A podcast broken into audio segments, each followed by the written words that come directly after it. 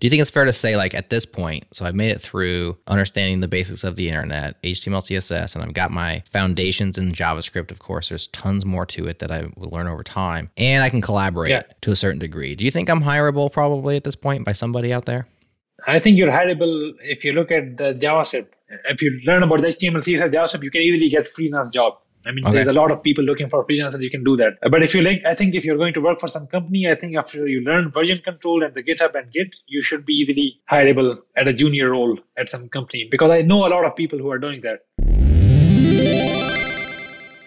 Bandwidth for Changelog is provided by Fastly. Learn more at fastly.com. Our feature flags are powered by LaunchDarkly. Check them out at launchdarkly.com. And we're hosted on Linode Cloud servers. Get $100 in hosting credit at linode.com slash changelog.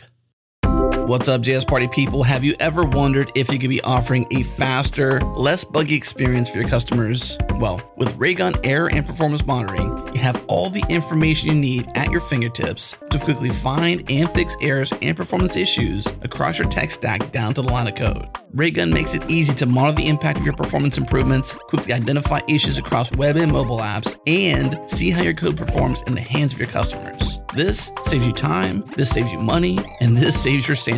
Head to raygun.com to join thousands of customer centric software teams who use Raygun every single day. Again, raygun.com to give them a try with a free 14 day trial.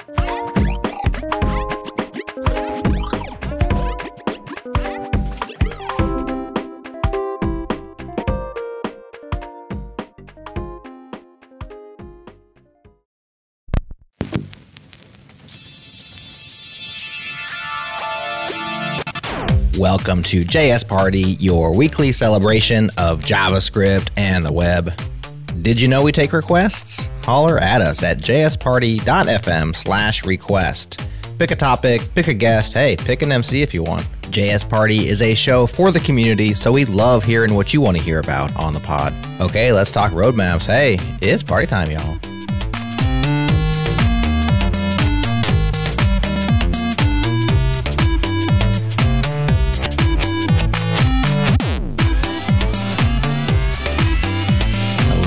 Everybody out there in podcast land. I am Jerod. I'm your internet friend, and I'm here for an awesome episode of JS Party. We have a very topical and timely thing to talk about today developer roadmaps. How to become a web developer in 2021, or how to continue your journey if you're part of the way down, as we all are. And I have a very special guest today. I'm joined by Kamran Ahmed, who's working on a developer roadmap. Kamran, thanks for coming on JS Party.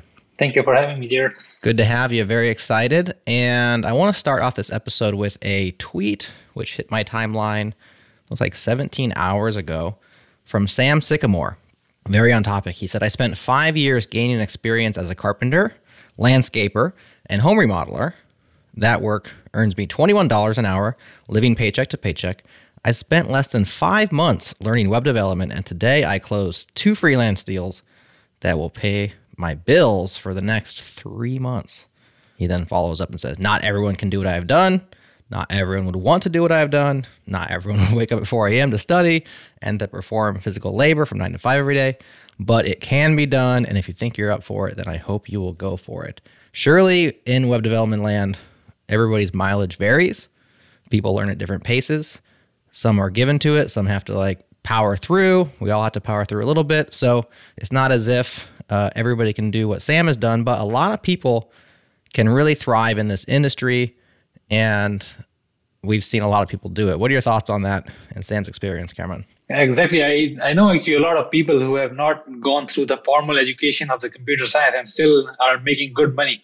So I think anyone, if you have the clear path, if you have the good mentors, and if you're able to find out like the correct way, you can easily get started in like a couple of months, two, three months, you're easily able to get good amount of money mm-hmm. from the freelance work or the actual jobs as well. So definitely, yeah. Yeah, and like not everybody wants to freelance. Some people want a full time job. We know that once you get through that first set of hurdles with regards to your knowledge in web development, there's another set of hurdles, which is people, uh, organizations aren't always hiring for junior developers. Everybody wants the senior developer. So there's a mismatch there. There's definitely challenges along the way, but we see that there's huge opportunity and we've benefited from the huge opportunity in this industry. So anything that I find, especially around helping other people down that path, I get very excited and I'm I like to promote that. So I found your repository roadmap to becoming a web developer in 2021. Of course, it's linked up in the show notes. We're here to discuss it. It shows how to be a front end web developer, how to be a back end web developer. There's DevOps, there's a bunch of stuff, and I'm sure you're working on it and expanding it. But I was just curious, like, why did you create this project? What inspired you to put this work in? Yeah, so I graduated from a university that is not a very good university. I, I'm a graduate in the software engineering. And when I graduated, I mean, I was looking mostly I was doing random stuff. So I did game development, I did Android development, I did web, I did a lot of different stuff. But I did not have a clear path like what I wanted to do or how does the job market look like and the things like that. So I was always bugging my my seniors in the university and reaching out to people on like LinkedIn and GitHub and here and there and like asking them like what, what should I be learning? So I saw that after some time spending in the industry, I was getting asked the same question that I was asking earlier in my career to different people from my like juniors, from the people I was working with. And as you said, there are a lot of people in the industry which are not like formally educated in the computer science. So from that, I decided to like uh, create a path and prepare a list of items that and that can help anyone get into this field. And if, for example, if you're stuck or if you don't know what you want to learn, you can look at this list and pick what you want to learn next and continue on with your journey. So this was mainly the reasoning behind me starting this project. So when did you start it? Because it's for 2021, but I know you were working on it last year as well, and you just keep it updated. How long have you been compiling this roadmap? So the first version was the very basic one. I just put like like the basic, really basic stuff. It was in 2016, I believe, in the beginning of 2016. So I every year at the end of one year, every year I run a survey. I look at what the community looks like, and I'm based on my own experience. I keep updating with the help of community also. So this is the fourth version, I believe, the most recent version. I'm still working on the 2021 version, uh, but still, it is mostly like up to date with the current landscape. Mm-hmm. And is it all from your mind, or is it a community effort? It's a community effort, I believe. Also, it's mostly me because there are a lot of people contributing with their ideas and the suggestion but I did not really want to put everything out there. So I wanted to be really focused. So I'm really picky with the stuff that I put in there. But I have like the help of the community and I run the survey and I look at the different, like, uh, for example, state of JavaScript land and a lot of different online community surveys and stuff to prepare this every year. Very good. And it's worth pointing out that this roadmap is an awesome resource, but it is very much that. It is a map of choices, right? So, in addition to this, you're going to have to team this with like the how. So this is kind of like the what, right? Like what you should learn, what order perhaps you should tackle these topics, which ones work together, which ones are set at odds. You're going to have to choose between this and that as you work your way down the path and you've demarcated like what's optional, what's you think is required, things that you suggest, things that you wouldn't suggest necessarily. And that's all very useful, but none of this is really the how, right? Like, well, I, I'm going to learn HTTP, but how do I do that? You're not trying to tackle that particular problem, right? Yeah, one more side thing I wanted to point out here is that the target audience for this roadmap is mainly the intermediate developers, the people who already have some idea, who are in this field and are stuck in there. Like how do they don't know like how to level up. Mm. If you're a beginner developer, so it's a bit different from that. I mean, you I would not recommend you to go this path. So I'm working on something, and I hope to release it in the next couple of weeks, like by the end of January or the Feb. Okay. But it's going to be a different path for the complete beginner. Okay. So there's that, and after that, the second thing is like it depends like on the on the job market also. So this is mainly uh, like looking at the German, like the Europe European market, and looking at the way in general that the area that I have worked in. So it is mainly targeting that. So for example, the recommendations that I have here right now in the roadmap, for example, I'm recommending React.js. So in Germany, let's say there might be Vue.js, or in US there might be something else like Svelte or whatever. Yeah. So you should keep that in mind while you, while you're following these roadmaps. So yeah. Now answering your question, like uh, I wanted to give this path. So mainly like uh, because there's nothing on the internet. If you are just starting or if you're in the in the field, you don't know really like what to look at. So I wanted to prepare this resource which can guide people the words like what they want to learn because if you want to learn how you can already google and you can find tons of different material in the written form or on youtube for example there are a lot of youtubers doing really good job for example there's Traversy Media and there's Chris on Code. There's a lot of good people doing really good sure. stuff. Uh, so you can find a lot of resources out there, but I think the hierarchical path was missing there. So this I wanted to solve with this resource. Uh, but I have plans to put in the resources. So I was working on something to make this roadmap interactive also. So it is going to be soon the interactive version. So you are, you'll be able to click the items like each of the nodes in the roadmap and be able to see like where you can learn all of that. And I'm also I started recently like my YouTube channel also. I wanted to cover the roadmap, but it takes a lot yeah. of time. So totally, I don't expect to put all of this stuff on my channel, but there's a lot of stuff out there. So I'm going to link it to the roadmaps in like in a couple of weeks or so. This year, my plan is to expand it into this kind of stuff. Yeah. I love the idea of the interactive roadmap, especially if you can create an ecosystem around it, right? Like you may not be the best resource on yeah. how to learn DNS, but you maybe somebody else already has that. It's a great resource. We'll link it through the interactive roadmap, but maybe you're the expert on Node.js or whatever it happens to be. Then you can put your own resources where they fit. But then when you don't have something, you know, fill it in with somebody else's. So it's very on point to mention that this is for intermediate developers. This is not for the the person starting from ground zero. Like you said, you may want to have some stuff for that person down the road. Historically, what have you told people? I don't know if you get this question a lot, but like, hey, I want to get into web dev. Where do I start? And since this is for intermediates, maybe you can check out the roadmap, but it's not necessarily for you. What about a brand new person? Where do you usually point them? So there's a question that I get a lot on my Twitter. So my Twitter messages are filled with the people asking, like the beginners asking, like, where should I start? So this is the question that I get the most. So mostly yeah. I have a copy pasted message that I've written, I paste it there. Well, paste it to so me in audio form here. Yeah. I would do that. So first of all, I normally recommend that it depends upon the the person. For example, if you want to be a front end developer or the back end developer, if you want to get into the DevOps. So for the front end developers, I normally say that just pick HTML, for example, look at any resource. For example, even W3 schools is fine. Just go look at the HTML. Just spend a week or two weeks going through the HTML, learn the basic, create, learn how to create the forms, learn about the structure, and just get the basics out of the way. And just prepare like a couple of projects. The structure of some HTML pages of the websites. Then look at the CSS, for example. Then try to style these pages. For example, I ask them to copy Twitter homepage when you log in, for example, the login page. So when you have the form and all, in the form of HTML. After the two weeks, when you're done with this, then, for example, style this form to look like the page that you copied.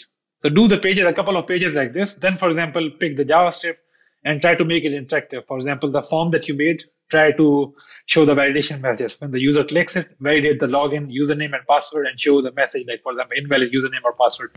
Mm-hmm. And do a couple of exercises like this, for example. And then once you're done with this, you have done some projects, then start looking for like open source projects or create a couple of templates on GitHub. Learn about the Git, for example, and create an right. account on GitHub, put a couple of projects in there, and then start from there, like continue onwards and then learn React and all, and then you can continue on with the roadmap. So the same kind of path I have for the backend also, and so on. So you don't yeah, need to look different. at the roadmap itself because the beginners, I mean, whenever I get a question, mostly on Twitter, it's like, people are really scared of this roadmap. They say that I have 100 items in there. It would take me like two years to go through all of this. How can I speed it up? So, first of all, I, it looks daunting, but it really is not. If you know, like if you start this way, for example, do HTML, CSS, JavaScript, the basics, and then do a couple of projects. And then, for example, like most of the items in there, they don't really take much time. Uh, like DNS and how it works and what is domain name, you can easily do it in like one hour or two hours, like the mm-hmm. internet section. So a lot of items in there. So I plan on adding the timeline there also in the future. But it really looks daunting, but it is not. As I said, it is not for the beginners, it is for the intermediate. And I yes. mentioned it also in the disclaimer, but people don't look at the disclaimer at the top. So because we all just scroll so right down to, to, the shiny colored version. You know, you skip the words and go right to the pictures, don't we?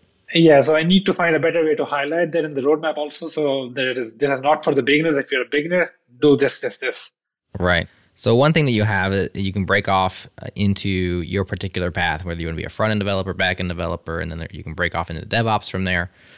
But you have a section which is an introduction section, which is like stuff that everybody should know, right? And in here you have yeah. things like version control, which is at this point in time is basically Git, and then GitHub as an addendum yeah. to that.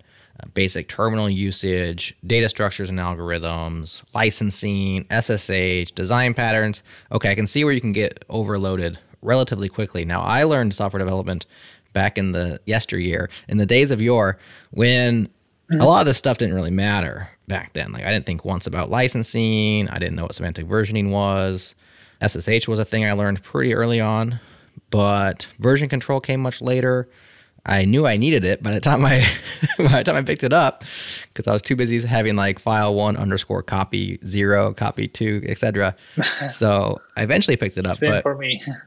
But yeah. do you think that perhaps this shared knowledge that everybody kind of has to know about is one of the things that overwhelms people, whether they're just getting started or they've been coding for a little time and they're wondering like, when do I really need to learn Git? When do I need to completely understand open source licenses? It feels like some of these aren't necessarily required, but you just pick them up over time. Is that a fair assessment? Yeah, I, I, agree with that. So, for example, for me also, if I tell you about my path for the first two years when I was starting, so I started in 2013 when I was in university, like 12, 13, I believe. And I learned about Git after two years in the industry. I learned about, for example, SSH after two, three years also. Design mm-hmm. patterns I never touched because I started in the beginning, I was, I would create a mess of the code looking at the design patterns. So I, like most of the stuff I did not do in the beginning. As I said, I need to highlight that better in the paths. Uh, so this mm-hmm. is mainly the stuff that you pick up in the journey somehow during the right. journey. So you don't need to learn it in the hierarchical format. So yeah, as I said, I mean, if you look at the website like roadmap.sh, uh, I did mm-hmm. not mention all of this in the top. Uh, it's just in the repository here because I did not know where to put them because it's common theme across right. all of these. Shared knowledge. But yeah, yeah, I agree with you. You don't need to learn all of this in the beginning.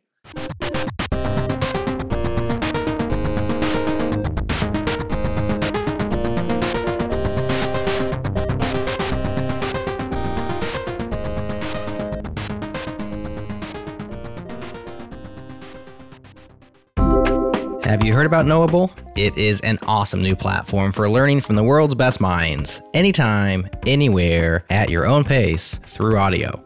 Learn about the performance benefits of a plant based lifestyle from NBA All Star Chris Paul, or how to launch a startup from Reddit co founder Alexis Ohanian. There's even a 10 lesson course from astronaut Scott Kelly. Here's a sneak peek. We learned a lot up there, but what can you learn from a life in space? The answers might surprise you. In this knowable course, I want to share some of the things I've learned that you might not expect. Lessons about leadership on a dark night on an aircraft carrier in the middle of a churning sea. Lessons about the fear you feel with 7 million pounds of thrust exploding underneath you. And most of all, there's an idea out there that astronauts are always perfect. Failure is not an option, right? That's why I want to take you through some of my life experiences to show you how that's just not true. I believe everyday, regular, human failure, if we handle it right, can be one of our greatest opportunities to learn, grow, and succeed. Knowable is accessible on your phone and on the web, and each audio course is broken out into individual lessons, usually around 15 minutes long. As a changelog listener, you can get an annual membership to Knowable for 20% off Get unlimited access to every Knowable audio course right now. Just download the Knowable app or visit knowable.fyi and use code CHANGELOG for that 20% discount. We put a link in your show notes for easy click ins. Check out Knowable today and start learning from hundreds of top experts from around the world. Once again, that's knowable.fyi, code CHANGELOG.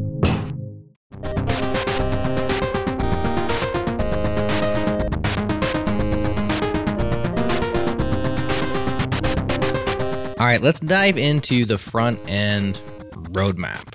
So you have it laid out, and if uh, listeners are listening along and want to have a visual, check out roadmap.sh and also the developer roadmap repo on GitHub, which are both in our show notes. So you can see what we're seeing as we discuss. But step one, I like your step one because I think a lot of people skip over this step. which is like learn the internet, right? Yeah things like how does the whole internet work? And what is what are the protocols? What's http how do browsers work? What's dns what's a domain name? What's hosting? These things are really foundational to being a web developer aren't they?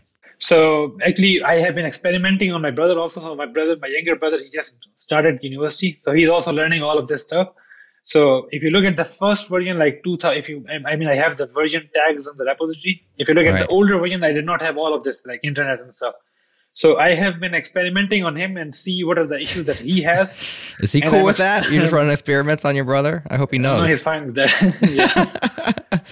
I'm just I'm messing with you. Now, if you look at the GitHub repository, I have the releases tab. It's not on the website actually. Oh, okay. Yeah, three different releases. Yeah, releases, and if And you used to not have the internet stuff up front, huh? yes, if you look at the first first version, it was no, not this one. I think I added it there. Go back, the last one, 17. Yeah, It's 2017 version? Yeah. yeah. Click here is the link to 2017 version. This one. Yeah. So if you look at this, this go. was a super basic one. So you were just learning HTML, CSS, JavaScript. Learn the basics, HTML, CSS, and JavaScript. Yeah. So if you look at this, this is a bit not daunting as compared to the current one. The current one has a lot more stuff.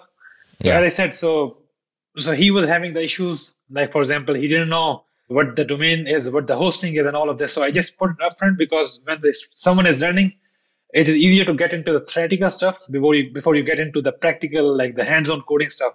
So that's why I put the internet and all the theory in the beginning.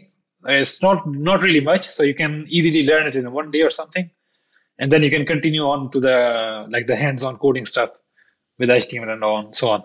Yeah, absolutely. I think even more so like than what is HTTP, maybe just like what it is, not not necessarily how it works, is understanding DNS and understanding how a domain name such as changelog.com or roadmap.sh resolves into an address which can be located on the internet by your browser and how that whole translation uh, system works, I think is empowering to understand all of that. It doesn't take you very much time to pick that up. You could probably learn it in a couple of hours and toy around with a few command line tools like dig and whois and like understand that process and really go from there.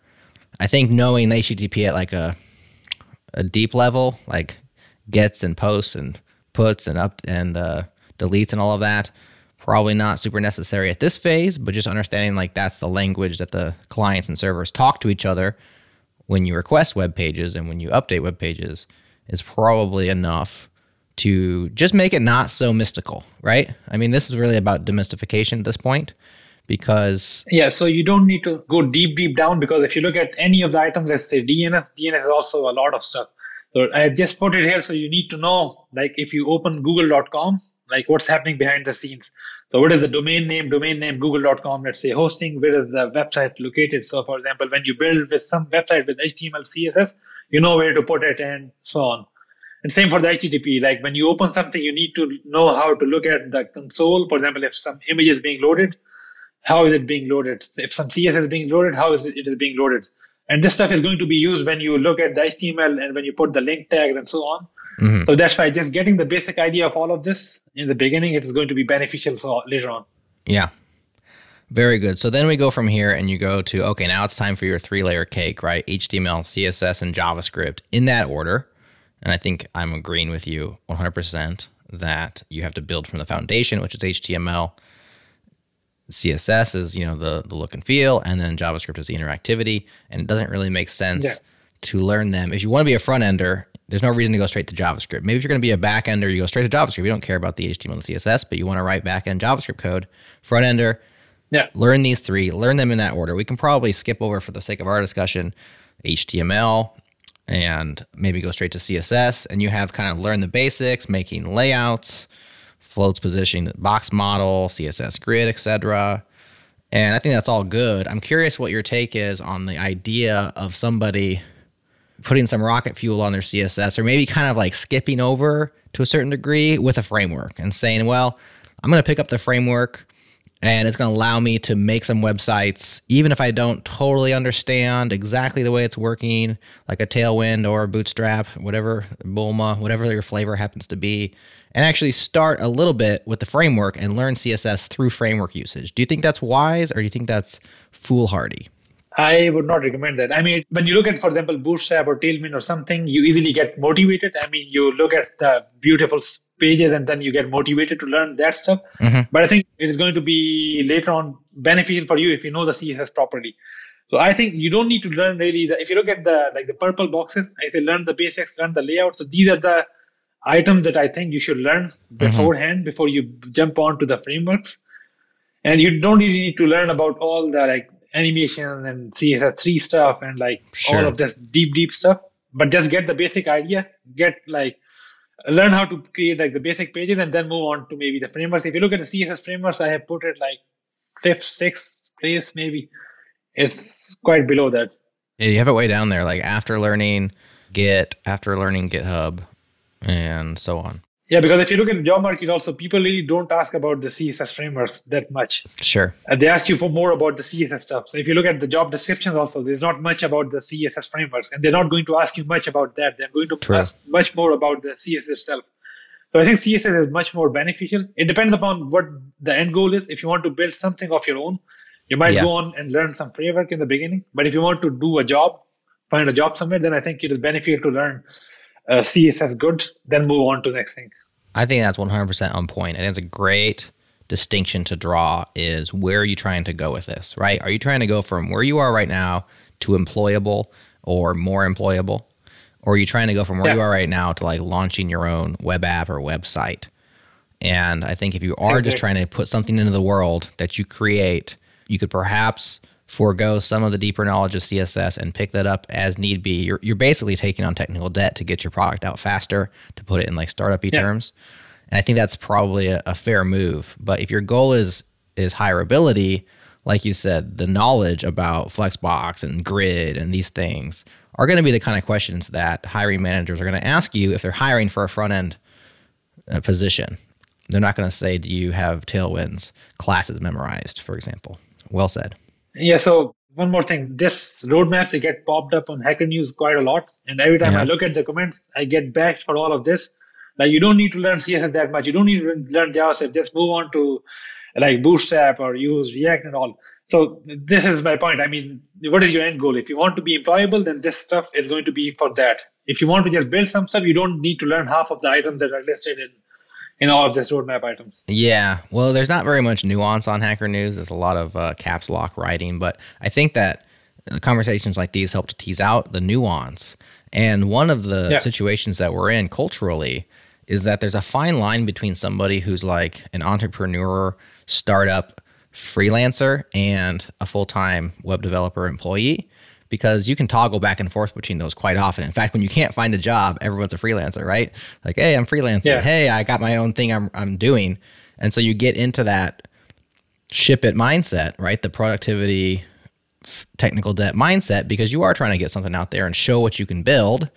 And a framework is Yeah. absolutely going to give you a shortcut to that, right? But yeah. then when you go to the point of hiring and interviewing and working full time for a company, they aren't interested necessarily in specific CSS frameworks. They're interested in like what you know, what you can build, and Yeah. you kind of toggle back and forth. So it's an interesting dichotomy. But okay, so moving on from that, then we come to JavaScript, and this is like the, you know, the cake gets bigger. It's like top heavy, right? Like the base foundation.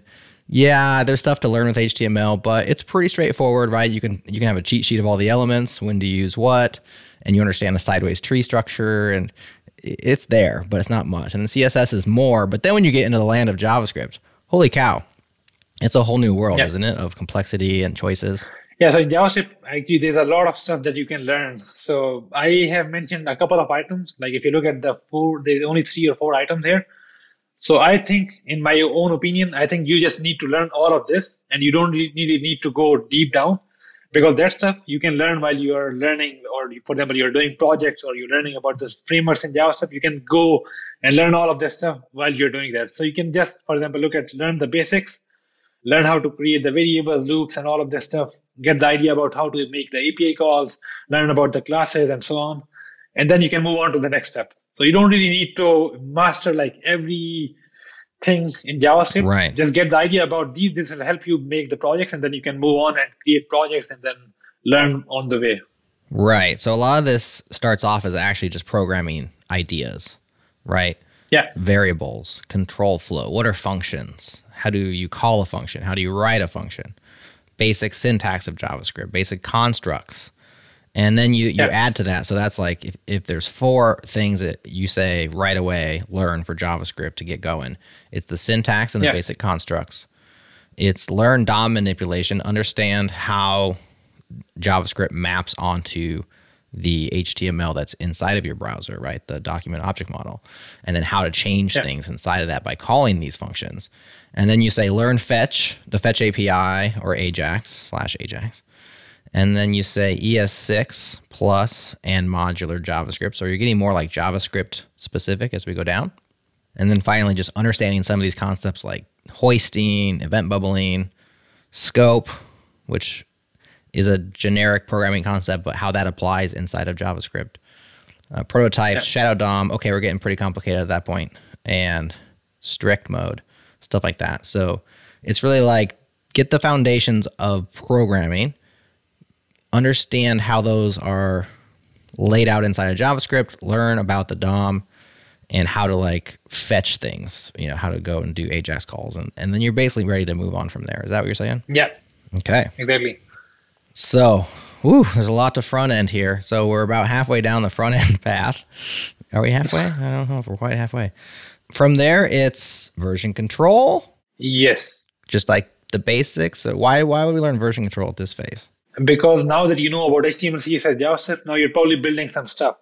So you can make the web page a simple web page, a simple project of your own. Now you can learn about the Git and GitHub, and now you can learn to how to collaborate with other developers uh, so at this point, you can make like a full-fledged website, like the front end at least. So at this point, I think it is beneficial to learn Git so that you can work with the others. And we show your work to the public, for example, put it on GitHub and show it, share it with your employer or so on. Yeah, start getting that public profile so that you can display to people what it is that you've created and things that you've built. So, do you think it's fair to say, like at this point, so I've made it through understanding the basics of the internet, HTML, CSS, and I've got my foundations in JavaScript. Of course, there's tons more to it that I will learn over time, and I can collaborate yeah. to a certain degree. Do you think I'm hireable probably at this point by somebody out there? I think you're hireable if you look at the JavaScript. If you learn about the HTML, CSS, JavaScript, you can easily get freelance job. I mean, okay. there's a lot of people looking for freelancers. You can do that. Uh, but if you like, I think if you're going to work for some company, I think after you learn version control and the GitHub and Git, you should be easily hireable at a junior role at some company because I know a lot of people who are doing that. In my current company, also we have a lot of developers who just know HTML, CSS, JavaScript. They're making the CMS pages and the, the just the front end, the static pages. Then we move into like what I would consider heavy front end world. You know, package managers, yeah. preprocessors, build tools, frameworks, web components, yes. and so on. I don't necessarily want think we should go uh, every jot and tittle down this maybe skip down to the one that everybody talks about the most. Uh, we can skip build tools because, like, hey, there's Webpack. Hey, there's a few other things. Yeah, before we move on, I wanted to highlight this the gray checks. If you look at that, so we have yes. a lot of gray checks in there. So I think this stuff is good to have, but you don't necessarily need to know or learn right. them while you are in the path. A lot of people think that you need to know this, but I think uh, it is not clear enough. So you don't need to learn all of this. It's just my personal opinion. It is good to have, right. and you can learn at any time. Um, so they're not really that important. It's just like if you found a, a treasure map to some hidden treasure, right? And there's a legend on that map that describes what yeah. all these items and things look like. You're never going to find the treasure if you don't read the legend and make sure what all the things mean, right? And so if you go if yeah. you scroll to the top of this roadmap, you'll see that Kamran has put out a legend where the gray marks said you don't have to do this in order. The grayed out things he doesn't actually recommend. And then the green check marks are alternatives. So there are things on this list. That's why it's perhaps overwhelming when you just look at it. But as you start to read the details, there's no reason to learn if you're doing CSS architecture. First of all, all of the architectures, right? I'm going to memorize BEM and how, how to do OOCSS and SMACSS. Like 10 people on earth have done that. But you might yeah. skip that one altogether and come back to it later. Like it's good information, but not necessarily on your critical path to being a web developer. So, well said. Yeah. When it comes down to picking a framework, this is one that's fraught with uh, controversy and opinions and flame wars. So, you have React.js as the happiest path, I think that is. Personal recommended path. Obviously, there's yeah. other options as well. How do you come to these decisions? It used to be Angular before. It's, I think it is my personal opinion also. But if you look at the job market, I if you look at the 2016 version or 17 version, I used to have purple Angular and the purple React.js, and Angular was having more priority than React because I liked Angular and I saw that it was booming and it was getting uh, higher and higher. But if you look at the job market right now, I mean, all of these are great. Svelte is also like getting fame now. But I think React.js has more job market. It's much simpler and it is easier to learn as compared to the other frameworks. And also, if you look at the community, React has much more community than Angular and Vue.js, and those that's why I think React.js is more recommended than the rest of the competitors. Fair enough. Next up, modern CSS. So explain this category and then some of the options here. You got styled components, CSS modules, so on and so forth. Emotion, Radium, Giamoru. I've never heard of that one. Glamouru, glamorous maybe. Glamorous, glamorous. Yeah, it is. I got a typo on that yeah, one. It's missing. I found a bug now. okay, so modern CSS. If you look at the like the, the modern way of writing the modern JavaScript apps, whether it is React.js or Angular or Vue.js, so we are not writing the CSS in the old ways, like putting the CSS inside the link tag and all all of that. So now we have CSS and JS and so on. So for that, I have mentioned the style components or the CSS module. I need to highlight this bit in in the 2021 version because Mhm. I think emotion is also getting a lot of used too much, and also there is more. There's Chakra UI coming up also, and uh, there's Tailwind also. So I need to highlight this section on the CSS a little bit. Mhm. But I think yeah, if you look at the modern way of di- writing the JavaScript apps, like the React.js and Angular or Vue or whatever, the modern CSS is a bit different from that. So this why I have a separate section highlighting that you just need to know how to write that kind of Right. CSS instead of the link tags. Absolutely. So then, yeah, web components, which is kind of an optional path. Uh, CSS Yeah. frameworks. Here's where we bust open again, similar to JS frameworks. Now we're talking about CSS frameworks, and there's lots of options there. How do you evaluate something to choose in this way? You gave the reason for React in, in terms of the JavaScript, but when it comes to CSS frameworks, what's your criteria for selecting or like you know starting somewhere? for CSS, I think my personal criteria is just looking at the community and looking at the like the existing projects and what are the people, other people using it. I think for CSS, when it comes to CSS frameworks, there's no like recommendation or there's no like the strict uh, kind of my personal opinion on that. So Mhm. whatever works for you, you can use that. For example, I have I'm currently using Chakra UI a lot, but before that, I've used Tailwind. I have used, for example, the Reactstrap and all. I mean, it depends on the projects and it depends upon the well, like the job that you're applying for, for example, what the company is using. It doesn't really matter what you use, but I think uh, my personal preference right now is Chakra UI because he's my colleague, Tashikan, I'm working with, and uh, he's a good friend of mine also. and I think it's really like makes building the the React applications, like the front end applications, really easy. But it works like kind of Tailwind. It Yeah. a bit of different implementation of its own. Oh, you're friends with him? Yeah, we did a whole episode on Chakra. Maybe you probably heard that one. Yes, actually, he's my colleague. We are working at the same company. Oh, awesome. Tell him we said hi. I wasn't on that show, but I was hanging around during the show. So I don't think I met him personally, but awesome guy and very cool project, Chakra UI. We'll link up the Yeah. episode for that if you wanted to go back and hear the story. Yeah, he's a super cool guy, and he's putting too much effort into the Chakra UI itself. And I see him working on that, and that's make me want to use it more in the my future projects than any Yeah, thing. no, good. That's always a good reason. Like, hey, my friend built this and he's working real hard on it. So I like to use it. Like, there's nothing wrong with that. Once we get past here, we're starting to get into some of the minutia, a lot of optional stuff, a lot of like choose your own adventure at that point. But uh, testing, of course, is a critical path, I believe, that, you know, I don't know where exactly it fits in the timeline, but like learning how to test, I think, is a critical skill for any developer, no matter front end, back end, DevOps, whatever you are. Testing, automated testing specifically, not manual testing where we go click around things, because we all do that, is definitely something that needs to be on your roadmap somewhere. Yep, I put it a little bit down below because I did not really know where to put it. Yeah. Because if you look at the other things compared with them, the, the other things have more priority than the testing itself. For example, if you need to learn React, you need to learn React first before you know how to test it. So that's why Right. it's a bit down, but it, should definitely be above the, C- the like the web components and whatever. Yeah, it's tough. I'm sure it's tough to pick the exact order. And testing is a tough one because it kind of is a broad brush, right? Like it kind of can slot into all of these different topics.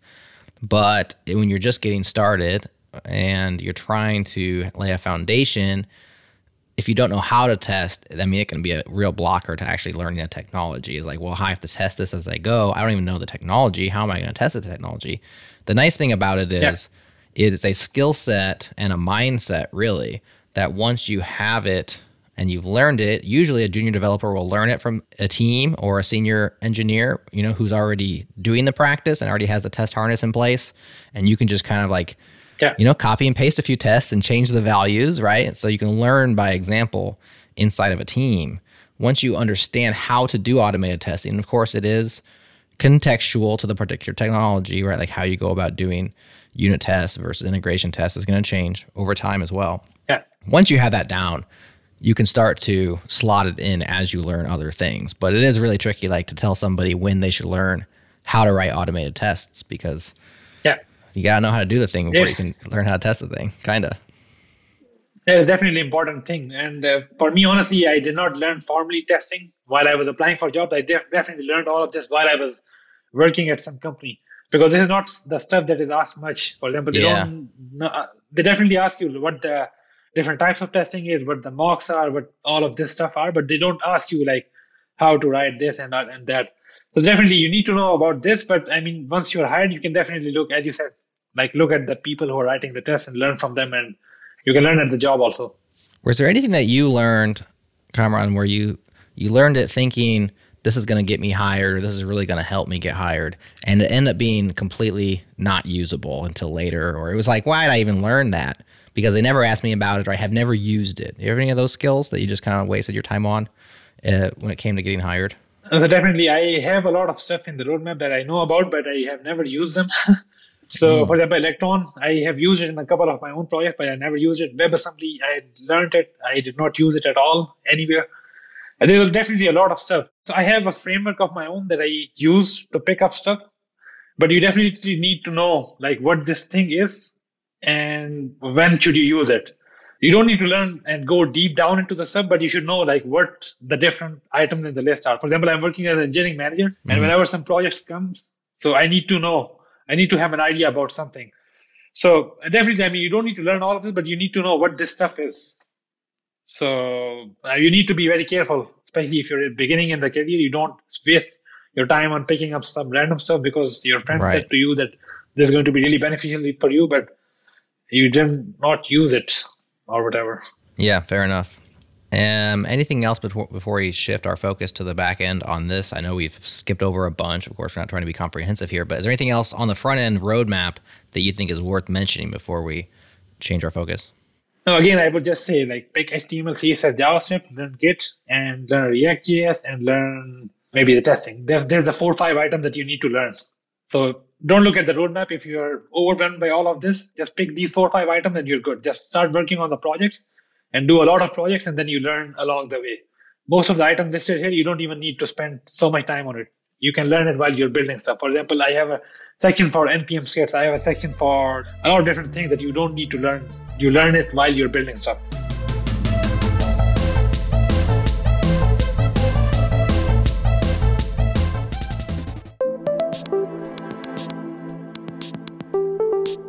Hey there, party animals. Jerod here.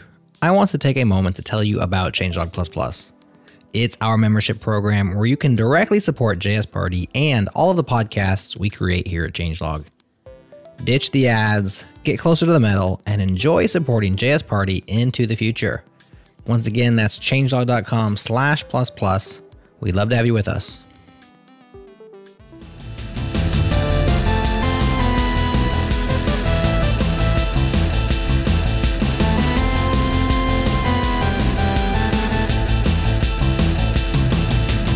So as we turn our focus to the back end, one thing that's interesting right off the bat is it starts pretty much the same as the front end roadmap, right? You you start off with learning the internet and learning basic front end knowledge and then going from there. Why'd you start here, Kamran? Yeah, so backend it's I think is the same thing. You need to learn about the internet because no matter if you are doing the front end or the back end, you need to know like the how the internet is working and what the hosting is, what the domain name is, because in the end, you are building for the web, right? For the front end or the back end. So internet is there. Then the basic front end knowledge. I did not, if you see here, I did not mention really the items that you need to learn because this is mm-hmm. just the basic idea about the HTML, CSS, and JavaScript.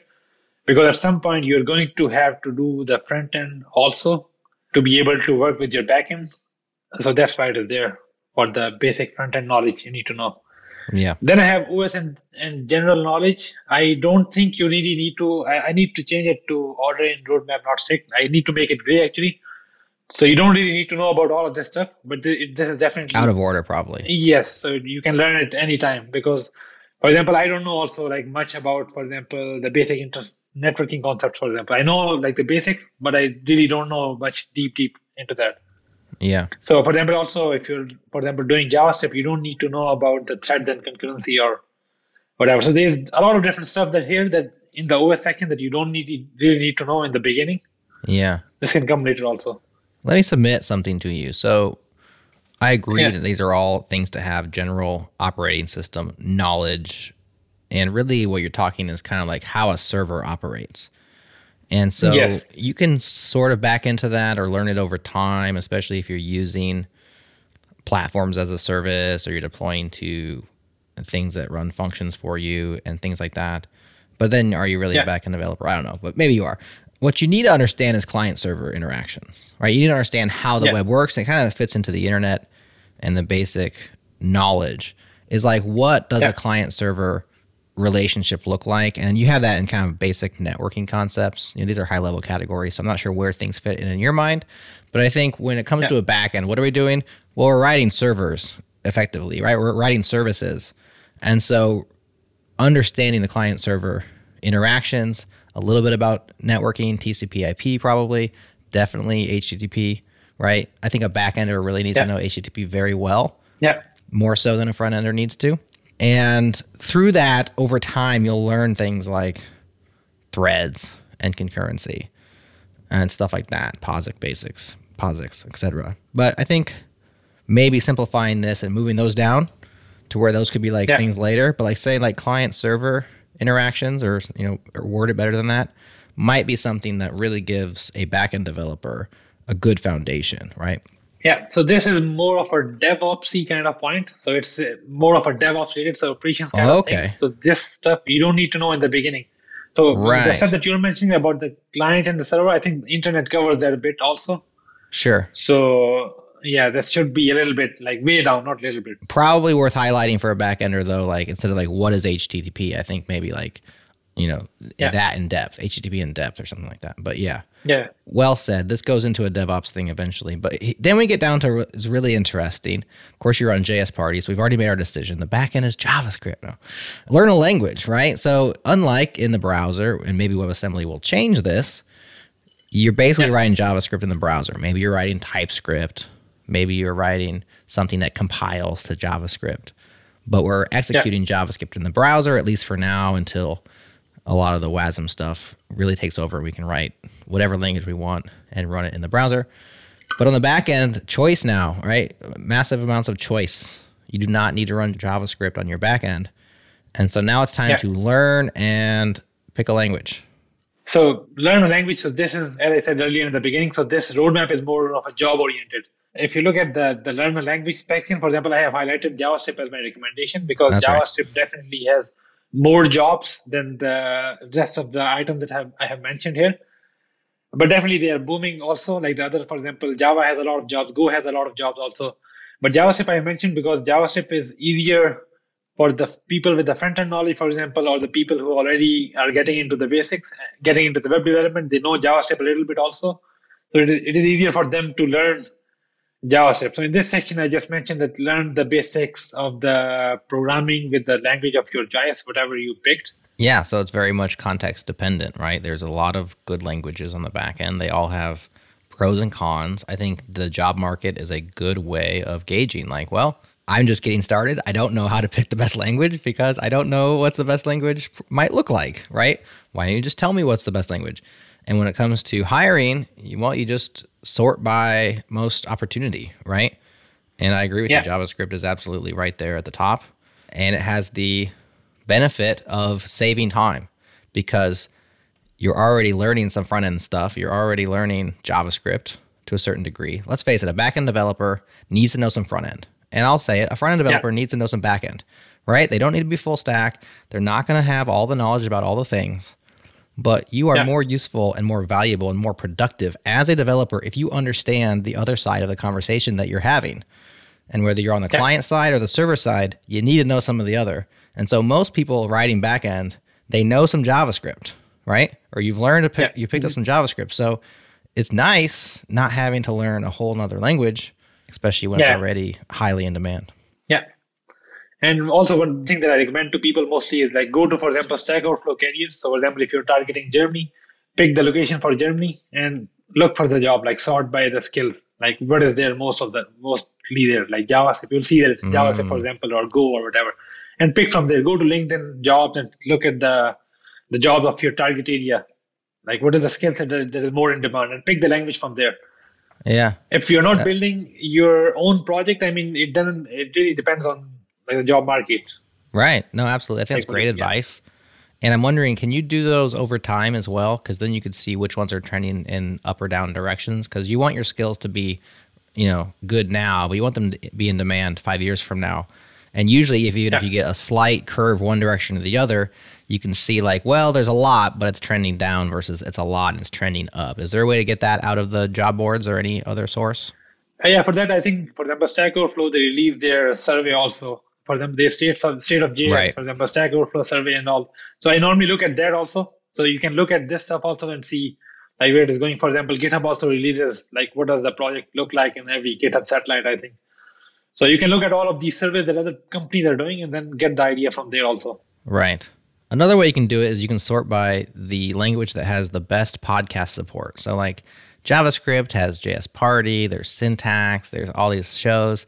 Yeah, sort by that. And then also Go has Go Time, which is an awesome podcast. So, like, hey, maybe learn Go because there's an awesome podcast. I'm just now being silly, but uh, there you go. Another way you can sort your languages. So, you've picked a language, you've learned the language, uh, core details about its runtime, really diving deep to a certain degree. Maybe not like you are expert level, but proficient, I think, is the goal here, right? Proficient with this language. yeah And then it goes to what? We have Git at this point, hosting, GitHub. I think you're probably now hireable and you want to get your profile out there. Is that what you're thinking? Yep. So same like the front end roadmap. I mean, as I mentioned, learn the basics and then learn how to code with other people and put it put your work out there. So in the learn a language section, it's not about the databases. It's not about anything. It's just learn the language, learn how to program this, and learn how to, for example, make the API calls and so on, and learn the Git so you can uh, like work with other people. And if you go down, then I have the databases where the things get interesting, where you learn how to make the full-fledged applications. Yeah. So we have now databases. You have relational databases as the first step with Postgres as your uh, personal opinion. I, I share that opinion. So, hey, Team Postgres. But then it goes from, I mean, there's the technologies, right? Like Postgres versus Maria versus Microsoft SQL, Oracle, blah, blah, blah, blah. But really, what you want is the concepts at this point, right? Like you have to pick one to learn on. But the point is, how do I design a database? How do I run a database? How do I make queries? How do I put stuff in the database, right? That's foundational knowledge and transferable knowledge, and really what you're after, regardless of which database you're picking. Yeah. So also in, in, at this section, I think I, what I meant to say is just learn how to do the queries, for example, how to do the insert and how to do the CRUD operation and get the basics out of the way. Because this stuff about the performance and all this is covered down below in the roadmap also. So here, just learn how to do the CRUD operations. And for example, uh, yeah, the, this transferable knowledge. For example, if you learn Postgre, you already know MySQL. Pretty much. I mean, doing the CRUD at least. So Right. yeah, that's about it. Learn about that, and then for example, if you look at the more about databases section, I have mentioned most of the performance stuff and the database schema design and all of this in that. Yeah. So one thing I've noticed as I've been in this industry for quite some time now and have seen different people come up through different stacks and pick different technologies based on the, the community they're in or just what they're exposed to is that JavaScript backend developers do tend to get exposed to NoSQL databases, uh, specifically MongoDB, sooner than relational databases. Where with other backends, I think with Ruby community, it's kind of the other way around. And I'm curious where what your history is with databases. Did you start on a relational in terms of learning, or do you start with a document database like Mongo and move to relational? What was your experience? So I think picking the right tool for the right jobs is my mantra kind of. So I started with PHP, for example, in the beginning. So I did PHP a lot for like three, four years, four, five years. And I was using mainly with that MySQL. But after that, I tried PostgreSQL and I went to went with that. I mean, I used PostgreSQL for some time. Then I moved to JavaScript and I started using MongoDB. Uh, so my history is kind of that. Mm-hmm. But I think PostgreSQL is booming. So PostgreSQL has Postgre has a lot of stuff that you can do with Mongo. Also, like they have the JSON collect, JSON field, and all of this also. So PostgreSQL is definitely my choice, kind of when you know about the schema Mm-hmm. and but when you know what you're going to store. But MongoDB I also pick. For example, I, we are using heavily MongoDB also because we have like the third-party services, so we don't really know about the schema that is going to be coming from there. So we went with MongoDB for some of the parts, and we went with Postgre for some of the internal applications where we knew what we are going to store and how the structure is going to look like. So it really depends upon the use case. So, are these specific technologies that you'll find on job boards similar to the way you would find things on the front end? Like, are you, is someone going to say must have MongoDB skills? I'm asking sincerely because I don't go through the job boards very often. Is Postgres on the list, or does it say like must know SQL? I think yeah, Postgre really doesn't matter. I mean, uh, it depends on the level. For example, you're applying for. If you're looking for a software engineer, they mostly look for just the SQL. But if you're looking at, for example, senior software engineer, engineer or principal software engineer, they look about the entry cases like the deep down into Postgre, how it works and how does it compare with MySQL, for example, or when you should use it, when should you not use it, and so on.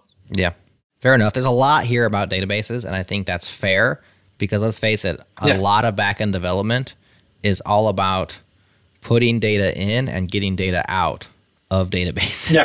Right? Like that's a lot of what it Yeah, is at the end of the day. Yeah, definitely. Yeah. So the more that you can learn about how a database operates and how you can interact with a database and optimize that, you are going to be more Yeah. valuable.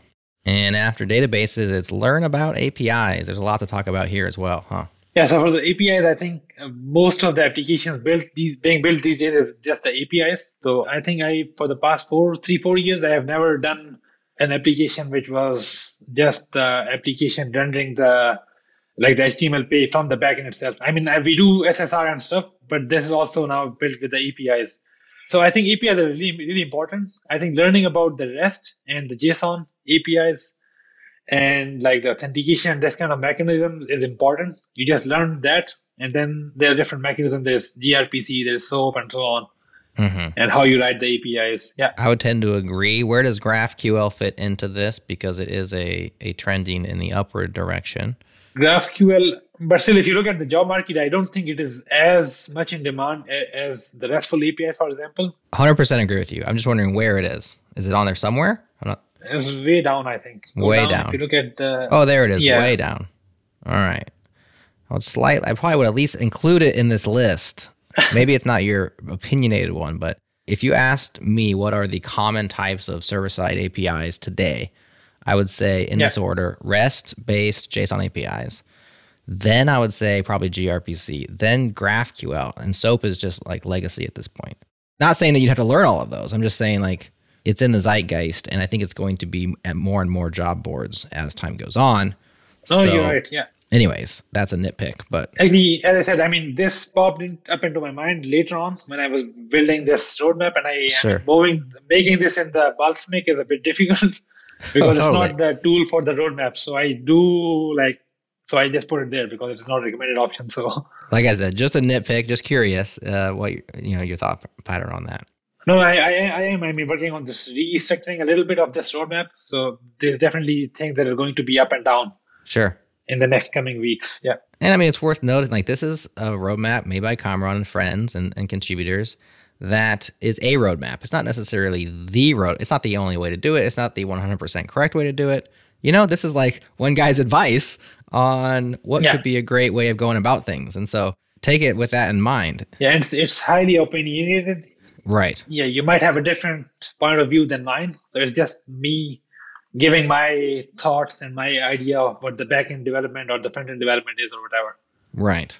All right. So API is a huge thing to learn about. Of course, you're going to be creating APIs, and so that's you know you have to know what one is and, and how they work in order to to build them as a backender. So that's definitely there.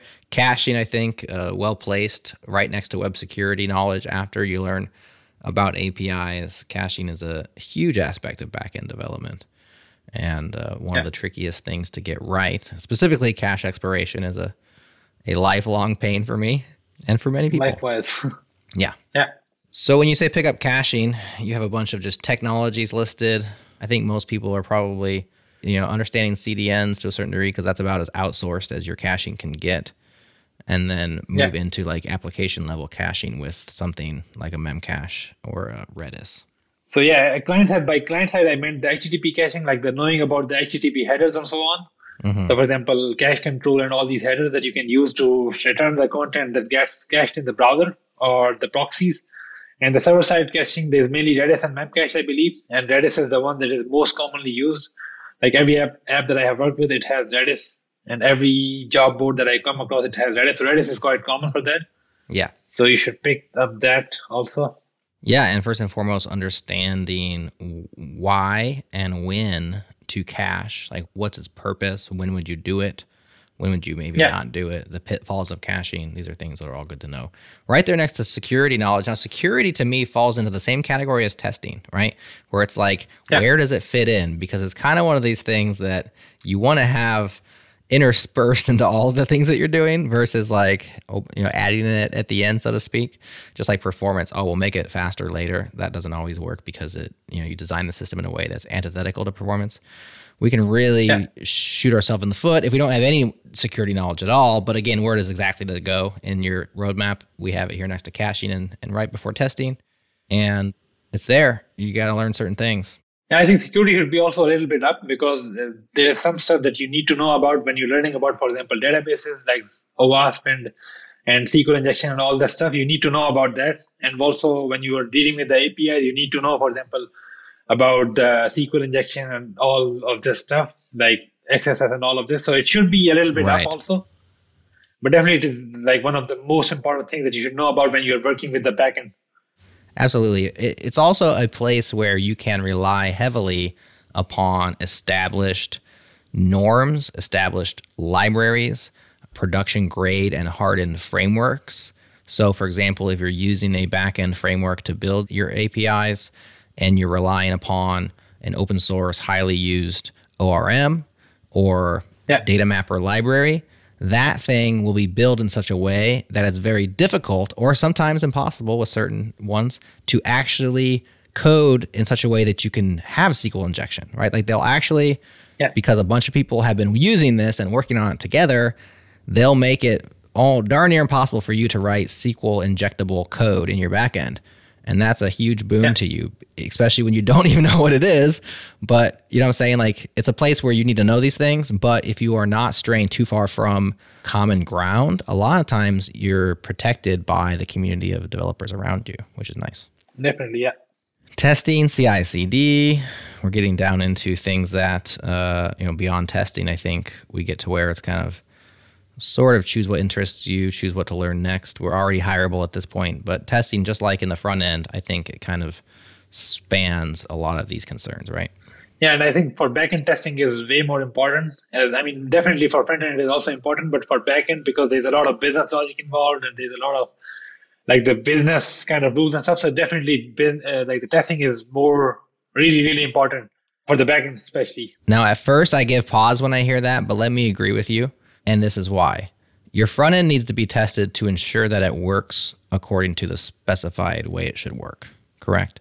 Yeah. Your back end needs to be tested for uh, data consistency and protection concerns because you cannot trust your front end, anyways, right? Yeah. If your front end is compromised, you cannot trust it. And so, test all you want, you may not be executing your front end, right? Like at the end of the day, I can pop up my browser and change your requests and do all these things in your front end. And so your front end is not a trusted piece of code. It's your code and it should work as it's supposed to work, Yeah, which is why you test it, but it's not internal, it's external.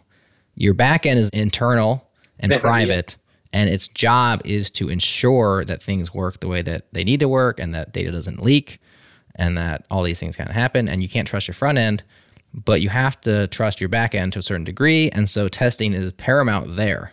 Never ever trust your front end, regardless of how well tested it is. So at first I was like, it's more important. When you said it, I was like, oh, sure. And then I thought about it, I'm like, yeah, actually, it, it is more important there, even though it's important on both sides. Yeah, it's important on both sides. But like most with the APIs and all of this, yeah, definitely as you said, there can be different clients. You can look at the browser and look at the console and get the request and send whatever you want. So definitely it is really important for the backend also. Very true, very true. And from there, we get into design development principles, architectural patterns. We're starting to get pretty esoteric at this point, right? We're moving beyond merely hireable to like pretty smart and useful. I don't know. I don't know how you, you rank these things, but uh, design patterns, uh, good ways of writing software, uh, microservices, etc. The difference between monoliths, microservices, and it kind of goes from there. Yeah. So I think our field is getting broken down into the multiple fields, subfields, and so on. Because for, when I started, for example, there was just web developer. So you were doing front end, you were doing back end, you were doing everything. And then you got, for example, the front end separately, back end separately. Then you got the DevOps, which is a separate field. I think this stuff also here. Now there are architects and there's like different people specializing into this item that are listed here also. But I think for a backend developer, it's still beneficial to know all of this stuff because when you are a backend developer, you are architecting also. Like not many companies have the architects as a separate role that is going to help with the architecture of the mm-hmm. application and so on. So when it comes to specializations, what do you think is like popular ones or in demand specializations? Like you, you, you list out search engines. I think specific technologies like that, like can you do full text search and stuff like that, becomes important. What else? I think there's only like what I have seen. There's only front end, back end, and DevOps. That's it. But mostly, I mean, like in bigger, right. bigger, bigger corps, then there you have like the architects who are doing the separate job. But like 90% of the companies, you are the like the back end developer. You're going to be doing all of this stuff. So it is better to know about all of this. But unless you are working for some big corp, you don't need to be a specialist. But you need to know all of this stuff as a backend developer. Fair enough. Lots more there. We're not going to cover this one comprehensively either. But the very last bullet point, I should also mention that there's a whole DevOps roadmap that we're not talking through today, but it's part of this.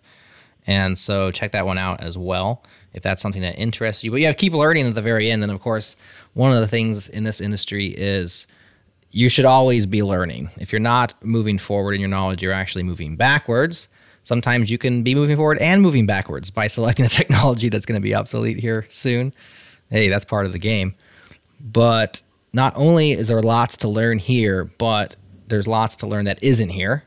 And there's depth into each one of these rectangles here, right? Like you can go a certain depth into graph databases, a certain depth into WebSockets, yeah. a certain depth into message brokers and RabbitMQ.